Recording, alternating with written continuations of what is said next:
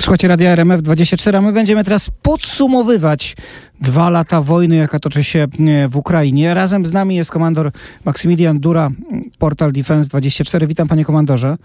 Dzień dobry, witam serdecznie. No i zacznijmy od pytania fundamentalnego, które sobie pewnie wszyscy przynajmniej od kilku tygodni już zadajemy.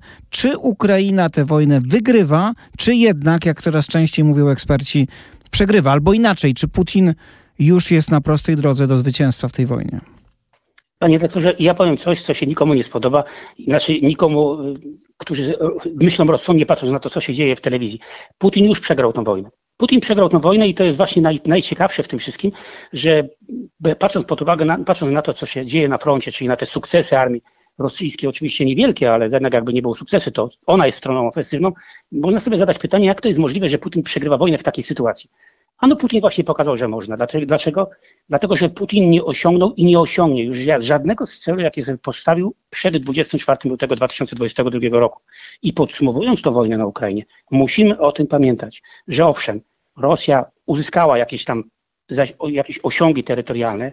Rosja cały czas jest tą stroną atakującą. Jednak Putin przegrał, dlatego że Putin nie osiągnął swoich celów i co ważne, tych celów nigdy nie osiągnie. No właśnie, pytanie, bo to, że nie osiągnął, zgoda. Pytanie, czy rzeczywiście nigdy nie osiągnie. To znaczy, wygląda na to, że Ukraina jest coraz słabsza, ma coraz mniej zasobów ludzkich, Zachód jest coraz bardziej znudzony um, pomaganiem jej. Efekt jest taki, że przynajmniej tyle może osiągnąć Putin, że Ukraina będzie państwem upadłym, co może nie jest jego najważniejszym celem, ale na pewno mu pomoże w realizacji innych celów.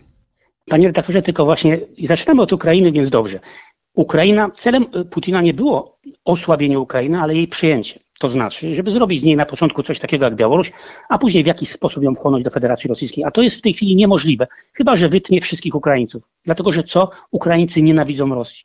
I myślę, że to jest najważniejsze, że z kraju, który był w sumie krajem przyjaznym dla Federacji Rosyjskiej, Putinowi w ciągu dwóch lat udało się zrobić kraj wrogi. I to także w odniesieniu do Ukraińców, którzy są pochodzenia rosyjskiego. Wcześniej oni byli tacy troszeczkę pod wpływem propagandy rosyjskiej, oni byli też troszeczkę prorosyjscy. W tej chwili to się zmieniło i 90% Ukraińców w ogóle nawet nie myśli o tym, żeby to było możliwe, żeby oni stanęli pod, pod pod Rosją. Dlaczego? Dlatego, że wiedzą, się, jak to się dla nich skończy. I oni będą walczyli bez względu na to, czy Zachód im dostarczy amunicji, czy nie, będą osiągali jakieś sukcesy lub też nie, ale będą walczyli. I o tym należy pamiętać. Kraj upadł tak, ale nigdy nie kraj, który będzie pod Rosją. I to jest najważniejsza rzecz, której Putinowi już nie da się usiągnąć. No bo w jaki sposób on przekupi Ukraińców, którzy widzą, co robi z ich krajem?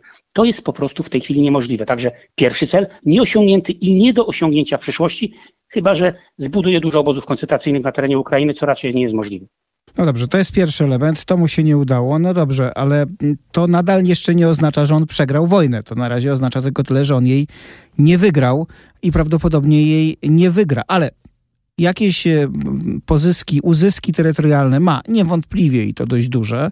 E, może też powiedzieć, że zdecydowanie osłabił Ukrainę, więc ma co zaprezentować swoim odbiorcom, nie chcę powiedzieć wyborcom, bo oczywiście ten spektakl, który za chwilę będziemy widzieć w Rosji, to z wyborami niewiele ma wspólnego. No ale jednak może powiedzieć, zobaczcie, przejąłem dalszy kawałek Małorusi, powinniście być ze mnie dumni.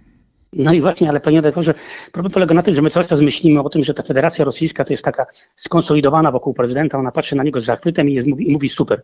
No więc tak to nie jest.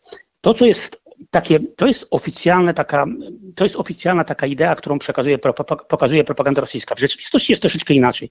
Rosjanie utracili, bo ja tutaj się opieram na stronie ukraińskiej, ale myślę, że ona jest nie, te straty są niedoszacowane. Rosjanie już w tej chwili mają 400 tysięcy wyeliminowanych żołnierzy. Z tego prawdopodobnie poległo 300 tysięcy.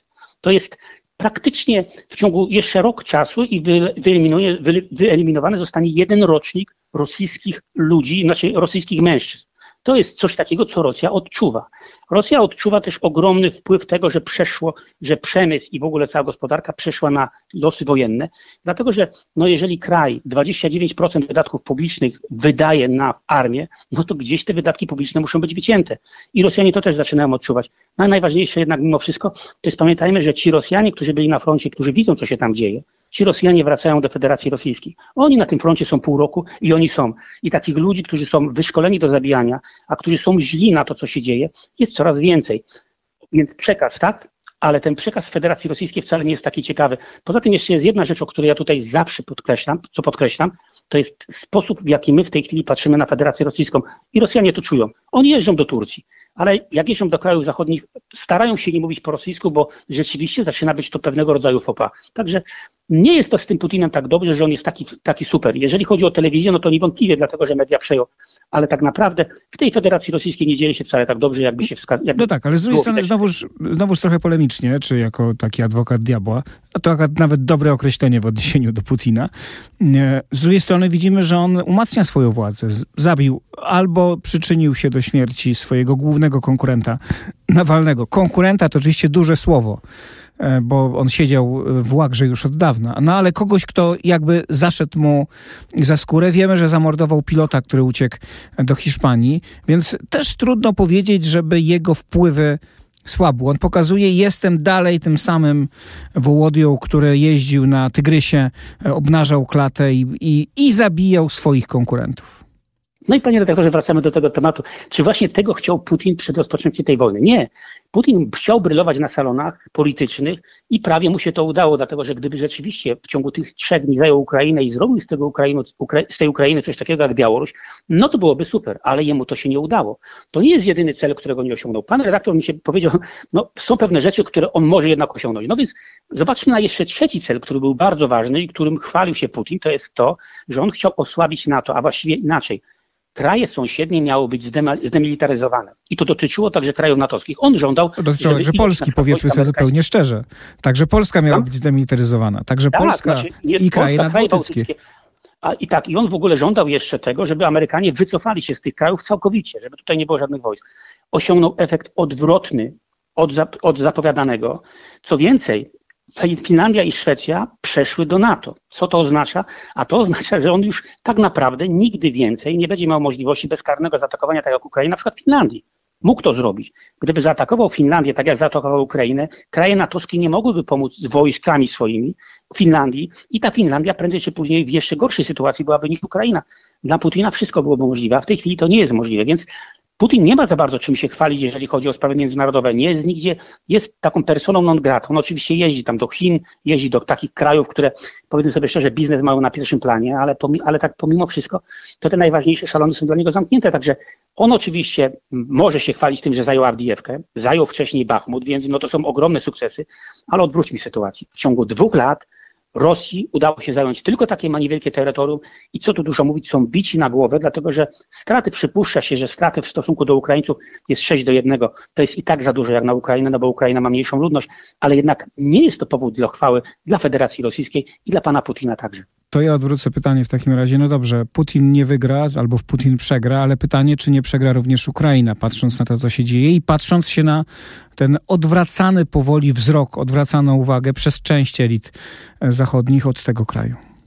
No ja właśnie mam nadzieję, panie doktorze, że taki, tacy ludzie jak pan redaktor, jak ja, jednak do, nie, do, nie dopuszczą do tego, żeby politycy się znudzili tą wojną, bo od tego tak naprawdę zależy. Kiedy Zachód zaczął stopować tą pomoc wojskową dla Ukrainy, a to się stało pod koniec grudnia, natychmiast ruszyły pilne i gwałtowne ataki.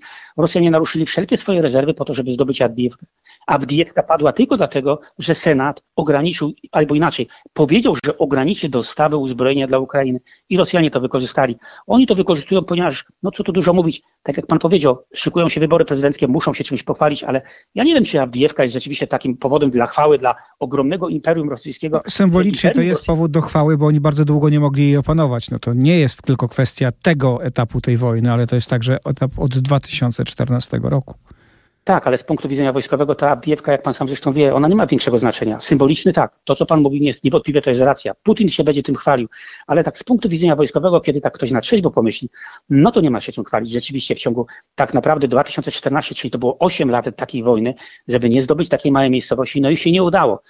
Ukraińcy mają się czym chwalić. Stracili tam też bardzo dużo ludzi, ale jednak Rosjanie, no tam stracili tyle samo, co w Afganistanie w ciągu 10 lat Więc tutaj jest powód naprawdę do głębokiego, do głębokiego zastanowienia. A to, że Rosjanie na razie nie robią, nie tego nie robią, no w tej chwili do armii jest bardzo dużo ochotników, także nadal finanse są, to, są tym celem, który przyświeca Rosjanom i nikogo to nie obchodzi, że oni atakują Ukrainę. No ale co tu dużo mówić, no. Wszystko zależy od Zachodu. Jeżeli Zachód podtrzyma dostawy uzbrojenia, Ukraińcy sobie poradzą. Tak trzeba myśleć, dlatego że no po prostu oni innego wyjścia nie mają. A jeżeli Rosjanie, jeżeli Rosjanie przejmą Ukrainę, to ruszą dalej i będziemy my się z tym borykali. Więc pomagajmy Ukrainie, bo wtedy my możemy żyć w pokoju. Amen. Chciałem powiedzieć. Naszym gościem był komandor Maksymilian Dura, portal Defense 24. Bardzo dziękuję za tę rozmowę. Wszystkiego dobrego, pozdrawiam.